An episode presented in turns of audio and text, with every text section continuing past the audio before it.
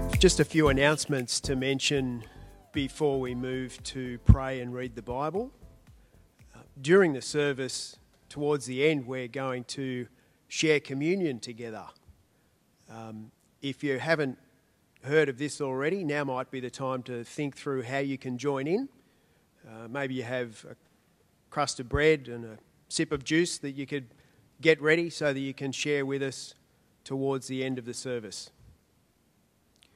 Uh, with the easing of restrictions this week, we hear that uh, some churches may be meeting in small gatherings. Uh, here at Soul Revival Church, we have no immediate plans to move uh, to a different form of service from what we are doing at the moment. Our leadership is meeting to think through how we might be able to meet together um, in moderate numbers safely, perhaps at stage three. Uh, and we're keen to hear your views and get your reactions. And we'll have a survey coming out shortly. So please take a moment to engage with us with that and tell us what you what you think. We're going to read the Bible now and pray. Lisa is going to lead our prayers. Well, good morning, everybody. It's great to be joining you in your homes this morning.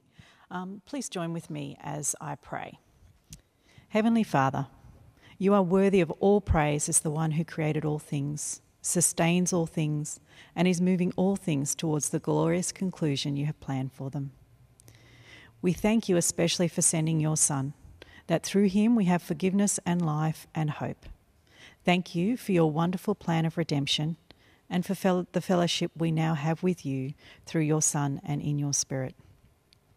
Father, our world is broken and we are more aware than ever as a result of the COVID pand- pandemic, the civil unrest around the world, and continuing economic uncertainty. We long for that day when every tear will be wiped away, when death will be no more, and there will be no more grief or pain. But we know we are not there yet, and we pray that you might enable us to live as your light in the midst of this darkness, testifying to your continued goodness and the hope that has been secured for all your people through the death, death and resurrection of Jesus. Today, Lord, we lift to you the people of the United States and the continued unrest that has rocked their nation. We pray for peace and unity among their people. And we pray, Lord, that their leadership might look to you for guidance and seek your wisdom. As demonstrations are planned in Australia, we pray for reconciliation in our own country as we recognise the underlying racial tensions and inequalities that exist. We continue to pray for a deep and lasting reconciliation between Indigenous and non Indigenous Australians. Father, you created all people in your image, and we acknowledge that all are precious to you. We continue to pray for all of our leaders. Please give them w- wisdom to all levels of government in Australia and for officials who are making vital decisions and who are under such enormous pressure. Guide their hand so that they make decisions based on truth and love. Please withhold power and influence from anyone who would use this time for selfish gain of any kind. We continue to uphold those who serve our community in health and other essential services. May they know your peace as they continue to sacrificially serve daily. Please protect them, Lord. We thank you, Lord, that our schools have returned and we continue to uphold our teachers and students to you. We particularly pray for those preparing for their final exams and assessments towards the HSC and ask for a diligence in study that is surrounded at every point by a calm confidence in you and your provision. Father, please be with our church leadership as we continue to plan our return to face to face fellowship. Please give wisdom on how to best listen to directions that are given while still caring for one another and prioritising the need to encourage one another as we see the day of Christ drawing near. We continue to give thanks for so many who've contributed to our online services at Soul Revival and who have ensured that your word has gone out and that your people have still gathered in your name. Father, we ask that you use this time of uncertainty and all circumstances surrounding it to bring people to their knees Turn people's hearts and minds back to you in repentance and faith. Enable us all to see that for too long we've based our life on shifting sand. Bring people all over the world, whether for the first time or in a fresh way to turn to the Lord Jesus as their rock and to put their hope and trust in Him. Thank you that no matter where we have wandered or how long we've run from you, you are always ready to welcome us back through Jesus and what He's done for us. Please help us to be strong and courageous, not afraid or discouraged, because you are near. Help us not to be anxious, but to present all our requests to you in prayer. As we do that, may your peace guard our hearts and minds in Christ Jesus. At a time where it feels like the whole world is changing, we praise you, Father, for you never change. We praise you, Lord Jesus, for you are the same yesterday, today, and forever. Amen. Reading from Daniel chapter 9. You can read along with the words which will appear on the screen or in your own copy. Starting at verse 1. In the first year of Darius, son of Xerxes, a Mede by descent, who was made ruler over the Babylonian kingdom, in the first year of his reign, I, Daniel, understood from the scriptures, according to the word of the Lord given to Jeremiah the prophet, that the desolation of Jerusalem would last 70 years. So I turned to the Lord God and pleaded with him in prayer and petition, in fasting, and in sackcloth and ashes. I prayed to the Lord my God and confessed, Lord, the great and awesome God, who keeps his covenant of love with those who love him and keep his commandments, we have sinned and done wrong. We have been wicked and have rebelled. We have turned away from your commands and laws. We have not listened to your servants, the prophets, who spoke in your name to our kings, our princes, and our ancestors, and to all the people of the land. Lord, you are righteous, but this day we are covered with shame. The people of Judah and the inhabitants of Jerusalem and all Israel, both near and far, in all the countries where you have scattered us because of our unfaithfulness to you. We and our kings, our princes, and our ancestors are covered with shame, Lord, because we have sinned against you. The Lord our God is merciful and forgiving. Even though we have rebelled against him, we have not obeyed the Lord our God or kept the laws he gave us through his servants the prophets. All Israel has transgressed your law and turned away, refusing to obey you. Therefore, the curses and sworn judgments written in the law of Moses, the servant of God, have been poured out on us, because we have sinned against you. You have fulfilled the word spoken against us and against our rulers by bringing on us great disaster. Under the whole heaven, nothing has ever been done like what has been done to Jerusalem. Just as it is written in the law of Moses, all this disaster has come on us, yet we have not sought the favour of the Lord our God by turning from our sins and giving attention to your truth. The Lord did not hesitate to bring the disaster on us, for the Lord our God is righteous in everything he does, yet we've not obeyed him. Now, Lord our God, who brought your people out of Egypt with a mighty hand, and who made for yourself a name that endures to this day, we have sinned, we have done wrong. Lord, in keeping with all your righteous acts, Turn away your anger and your wrath from Jerusalem, your city, your holy hill. Our sins and the iniquities of our ancestors have made Jerusalem and your people an object of scorn to all those around us. Now, our God, hear the prayers and petitions of your servant. For your sake, Lord, look with favour on your desolate sanctuary Give ear, O God, and hear. Open your eyes and see the desolation of the city that bears your name. We do not make requests of you because we are righteous, but because of your great mercy. Lord, listen. Lord, forgive. Lord, hear and act. For your sake, my God, do not delay, because your city and your people bear your name. Well, hello. It's great to be with you today. Um, if you've got your Bibles with you, uh, keep them open to Daniel chapter 9 because we're going to keep working through that chapter. But first, I've got a question to get you thinking. How would you rate your prayer life? Well, there's a very common answer to that. Uh, not nearly as good as it should be, which is actually code for, oh, um, I've got good intentions, but I nearly always fall asleep on the job. It's tough, isn't it? Prayer's tough.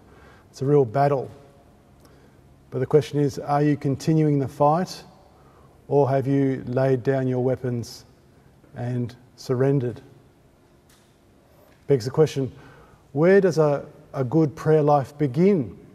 And actually, it doesn't, your personal prayer life doesn't start by looking at yourself, it starts by looking to God, who He is, what He has done, and what He will do. Often it's hearing God speak to us first that inspires us to respond to Him. And that's actually the case what happens today in our chapter. Before launching into an epic prayer, Daniel is reflecting on the Word of God. But before we do that, why don't we pray to God now that He would help us as we approach His word? Let's pray. Lord, you are the great and awesome God. How amazing it is that you speak to us and reveal your plans for us. Lord, we need your help as we so easily turn away and block our ears to your commands. We pray for your mercy now to hear and obey your word. And it's in Jesus' name we pray. Amen. Well, we're actually given the exact time where this chapter is set. We're in the first year of King Darius, and the year is 539 BC. You might remember back to the fifth chapter of Daniel, where the hand of God appeared and he wrote on the wall. Well, it was right around then that the Babylonian kingdom came to an end and they were conquered by a new empire, the Persian Empire. And Daniel is living through all of this. Um, and it's a, f- a fulfillment of God's promise that kingdoms will come and kingdoms will go. But in verse 2, Daniel is also reading another promise of God given through the prophet Jeremiah. I've got it here on screen for you. Jeremiah chapter 29, starting at verse 10. This is what the Lord says When 70 years are completed for Babylon, I will come to you and fulfill my good promise to bring you back to this place, this place being Jerusalem. For I know the plans I have for you, declares the Lord plans to prosper you and not to harm you, plans to give you hope and a future. Well, the 70 years are just about up, and Daniel's waiting to see if God's going to follow through on his promise. But let's read on with Daniel as it continues in Jeremiah from verse 12. Then you will call on me and come and pray to me, and I will listen to you. You will seek me and find me when you seek me with all your heart. I'll be found by you, declares the Lord, and will bring you back from captivity. And so, that's exactly what Daniel does he seeks God with all his heart. And so, coming back to Daniel chapter 9 and verse 3. Whoops, sorry. So, I turned to the Lord and pleaded with him in prayer and petition, in fasting and in sackcloth and ashes. Now, did you notice the seriousness of his prayer? It's with pleading and fasting that he approaches God. This is not just a, an afterthought or throwaway prayer. Now, I know you'd never pray like that, would you? Well, I know I do. I do it all too often. And yes, we do have confidence to come before God any time and with any type of word. We don't always have to have beautifully composed and rehearsed prayers. Better a simple and short prayer than no prayer at all. But the example of Daniel here is to encourage us to pray seriously. It's actually a challenge to pray seriously. There are times where we really should be putting aside everything to plead with God. Could it be that we would be so serious about God that we could put aside eating, even, or any kind of self centered activity to focus on our conversation with God? It's a real challenge, isn't it? I know, I know I could be a lot more serious in prayer. And he wears sackcloth and ashes, a posture of confession before God. It was sin that had put Israel into exile, and so it was now sin that had to be confessed as they turned back to a holy and pure God. And so, in verse 8, Daniel confesses We and our kings, our priests, our princes, and our ancestors are covered with shame, Lord, because we have sinned against you. Now, Daniel is a godly man. He's actually been faithful to God. Um, he's been displaying integrity in his public office. We've seen all through Daniel, he's been a man of prayer. He is someone who could have quite rightly prayed, Have mercy on them, for they have sinned. And yet he doesn't. He prays about us. He accepts the blame and he wears the shame. And as Daniel begins his prayer, he pulls out the full lexicon to describe Israel's failure before God. The portrait is bleak, and he confesses to wickedness and willful rebellion, a turning away from God's commands and rejection of God's prophets. We are covered in shame, Daniel laments. Now, it's, interesting, isn't it, that uh, what makes us right with God is first admitting that we're not right with God. Loathing of our sin is the mark of having a new heart. Now, from a worldly point of view, any kind of self loathing um, is unhealthy, dangerous even. But the sinner who stands before a holy God must make a humble and honest self appraisal and pray, Father, forgive me of my sin. Indeed, as a Christian becomes mature, we actually become more and more aware of the depths of our sin. And so, what about the church? Well, the church should be a place where we're always ready to admit our failing. There is so much to say sorry for sorry to God and sorry to each other. When confession of sin dies out, then the church is no longer the church. That's why we regularly pray the prayer of confession. That's why we'll do it today as we have the Lord's Supper. So, do you recognize the diagnosis of your own heart? The failings in your behaviour? Do you cringe? Are you shocked and dismayed at just how fallen you can be? Do you hate it? Does it really bother you? Now, before we get too full of self loathing and buried under our shame of sin, we always need to remember that we have a God of grace and forgiveness. And so in verse um, 9, we read this The Lord our God is merciful and forgiving, even though we have rebelled against him. I mean, they're great words, aren't they? Even though. Even though we have rebelled against him, the Lord our God is merciful and forgiving.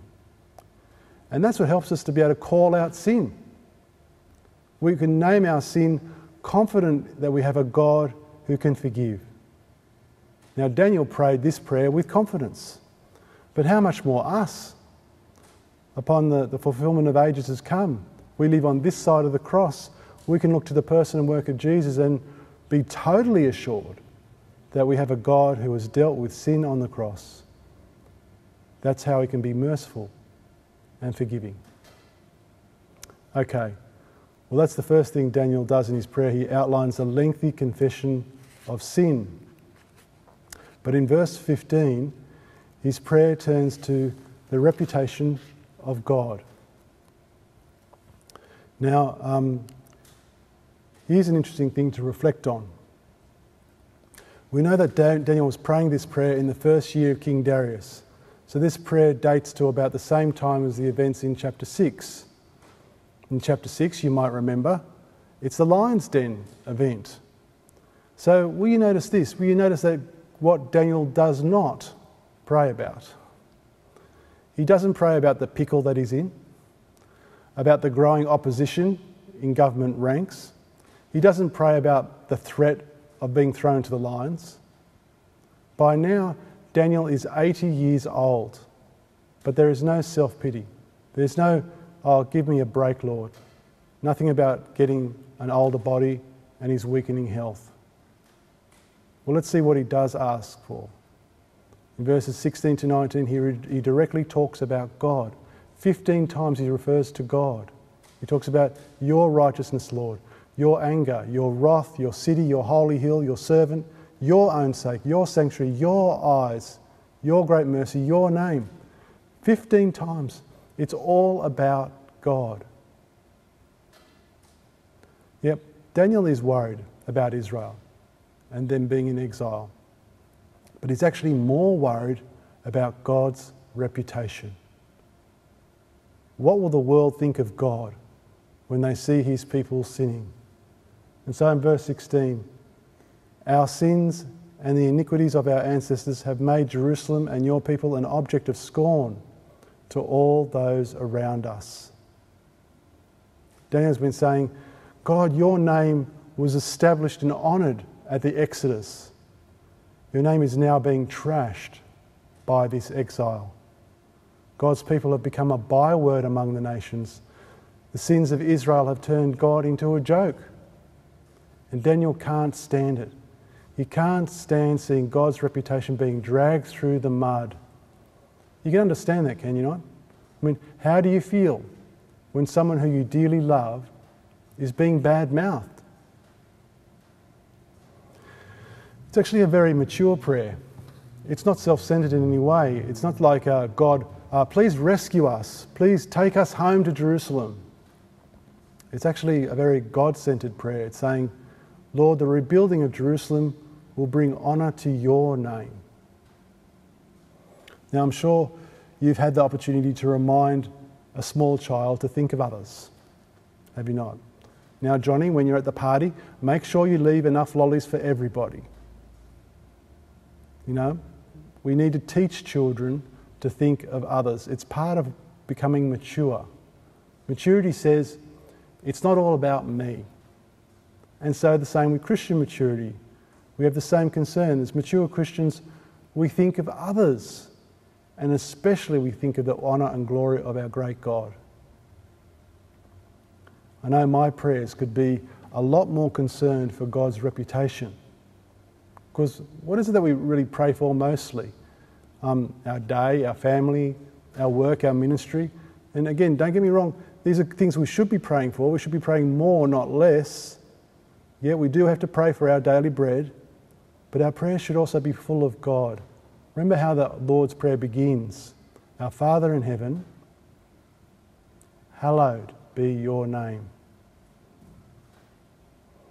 Okay, and so we come to verse 20 and we hear God's answer to Daniel, an answer that God gives uh, for the stress of the exile, an answer that God gives to the prayers of his people. And it's verses 24 to 27, and it's a whole lot of really weird stuff. As I said a couple of weeks ago, um, symbolic literature will cultivate a whole lot of theories about what this all means, uh, ideas about the what and the who and the when. And at first glance, it's almost like it's a secret code, but the aim is very much the opposite. Got it here in verse 22. Where the angel Gabriel comes to Daniel, he says this He instructed me and said to me, Daniel, I have now come to give you insight and understanding. So Gabriel has not come down and said, Hey, Daniel, riddle me this. You're never going to work out what this means. No, he comes down and he says, I've given this in order for you to understand. Okay, so let's try to understand this section of Scripture. So you might have to put your seatbelt on. It can be a little bit tricky to find it out, but I, I reckon we can make it clear and get the main point through to us fine. So I've tried to map it out on a table for us on screen so you can follow along. I'll just get that up for you. Oh, here we go. So, firstly, it's about 70 weeks or 77s. Now, the 77s are broken down into a group of seven, a group of 62, and then one. So you can do your maths. 62 plus 7 plus 1 equals 70. Okay, and these groups are period of time and they coincide with events. The first period of seven sevens is a time that we're waiting for a ruler to come. Then there's going to be a period of 62 sevens, and during that time, the city of Jerusalem is going to be restored and rebuilt, but we're told it's also going to be a time of trouble. And at the end of this time, there's going to be another ruler, but that ruler is going to be cut off. And then in the final seven period, we have the rebuilt city and temple being destroyed and there's going to be wars and desolations until the end is decreed. Well, okay, there's lots of theories about what all this means, and the problem is we can get lost in details. We've got to be careful how we approach this literature. Now, a simple understanding is this that the two rulers are different people. The first ruler is Cyrus, um, and he's the ruler who's going to allow Israel to return to Jerusalem. And the second ruler is thought to be Jesus himself, referring to his earthly ministry. So at this point, let's stand back from the detail because we can easily get lost there and apply the rules that we mentioned a couple of weeks ago, remembering that numbers are symbolic and not always literal. So the seven sevens are referring to periods of time. They might be a short period of time, a one seven, or a long period of time, like 62 sevens. But here's the point all of them are definite periods of time decided by God. So we're actually mapping history from God's perspective. We're not given the numbers to calculate exact dates or literally count down weeks or years. We're told this so that we know that there's a story and that the story has an author and the story has chapters. Some chapters are longer than others, but the story has been written the plot line has been worked out. The times have been set. That's the big idea. God has set a time when the world will end. And actually, this is picked up in the cover verse before this whole section in verse 24. Here on screen. There. There we are, verse 24. 77s are decreed for your people and your holy city to finish transgression, to put an end to sin, to atone for wickedness, to bring in everlasting righteousness, to seal up vision and prophecy, and to anoint the most holy place. Long time or short time. The point is, there's a time has been set. There is a time when this world ends, and a time when everlasting righteousness, we read there, is going to be brought in. Now, unlike Daniel, we actually have the whole story in our hands. Many of us would have read to the end of our Bibles. But if you haven't got that far yet, I'm going to have to warn you. It's spoiler alert. It does end well for God's people. The Bible does have a happily ever after ending for the saints of the Most High. And that's the real reality from God even if it flies in the face of what we see on earth, in the here and now. Daniel's prayer is a prayer for the restoration of Jerusalem, quite literally, for the city and the temple to be rebuilt. The answer comes from God. Yes, it will be rebuilt, but it's all going to be destroyed again. But for Christians today, we know that God has an even bigger plan. His plans are far beyond the rebuilding of a temple in Jerusalem far beyond the borders of Israel. So much more exciting than the return from a 70 year exile. God is looking forward to the end, capital E N D.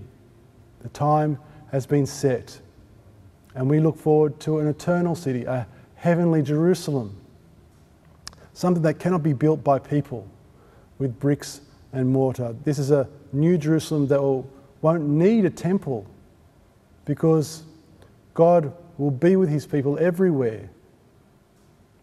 So I was looking at these last verses of, from Revelation in chapter 21.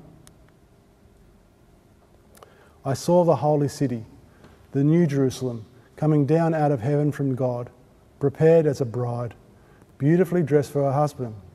And I heard a loud voice from the throne saying, Look, God's dwelling place is now among the people, and he will dwell with them.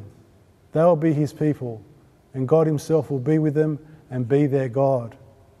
He will wipe away every tear from their eyes.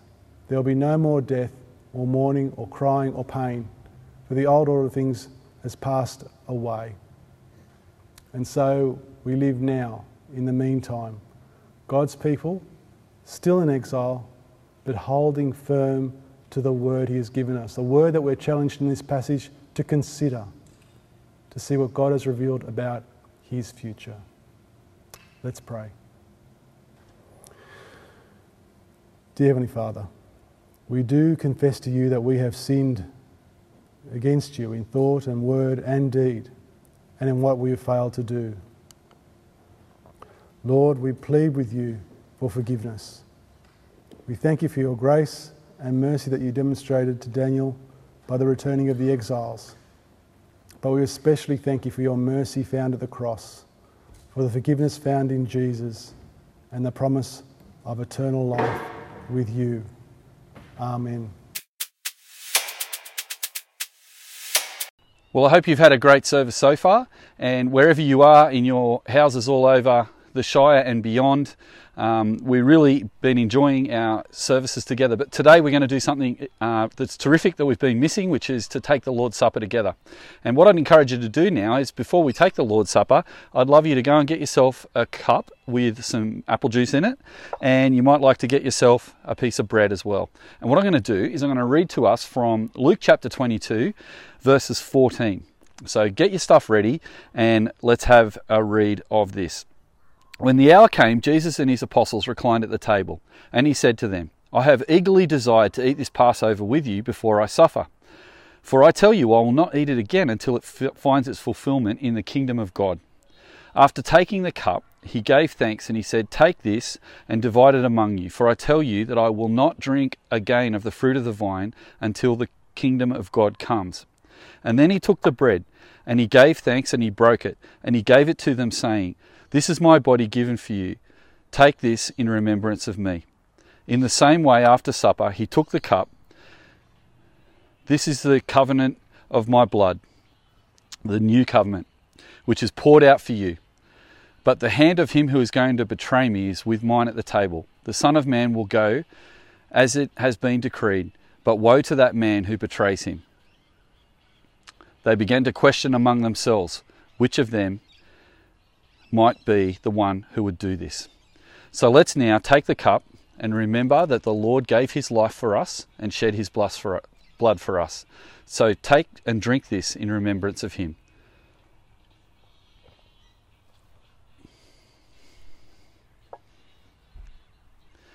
In the same way, take our bread and we remember by eating this bread that the Lord Jesus broke his body for us.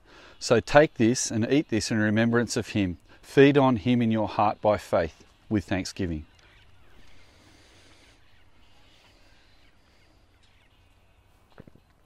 I'm going to pray for us now. Heavenly Father, we thank you for your many blessings to us. In particular, Heavenly Father, we thank you for this blessing of technology that allows us to continue to meet together during this time of isolation. We thank you for our friends and our family. We thank you for work and health and rest. We pray for those, Heavenly Father, who are under duress at this time. And we pray, Heavenly Father, you'd strengthen us in, your, in our innermost being by your Holy Spirit. We pray, Heavenly Father, most of all for the blessing that you've given us in your Son Jesus. We thank you for his death and resurrection, and we thank you for the promise of new life that we have in him. Please sustain us and guide us and keep us strong at this time. In Jesus' name we pray. Amen. Well, thanks for being with us today.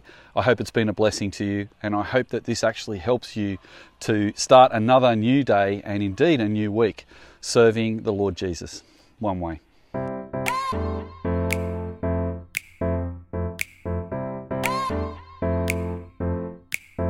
Thanks again for listening to the Soul Revival Church podcast. Uh, just a reminder if you want to watch any of these services that we hold live, you can go to soulrevivalchurch.com and you can see all the gatherings up the top of the page. You can choose any one you wish. It can be on Friday, Saturday, or Sunday. Thanks again, and one way.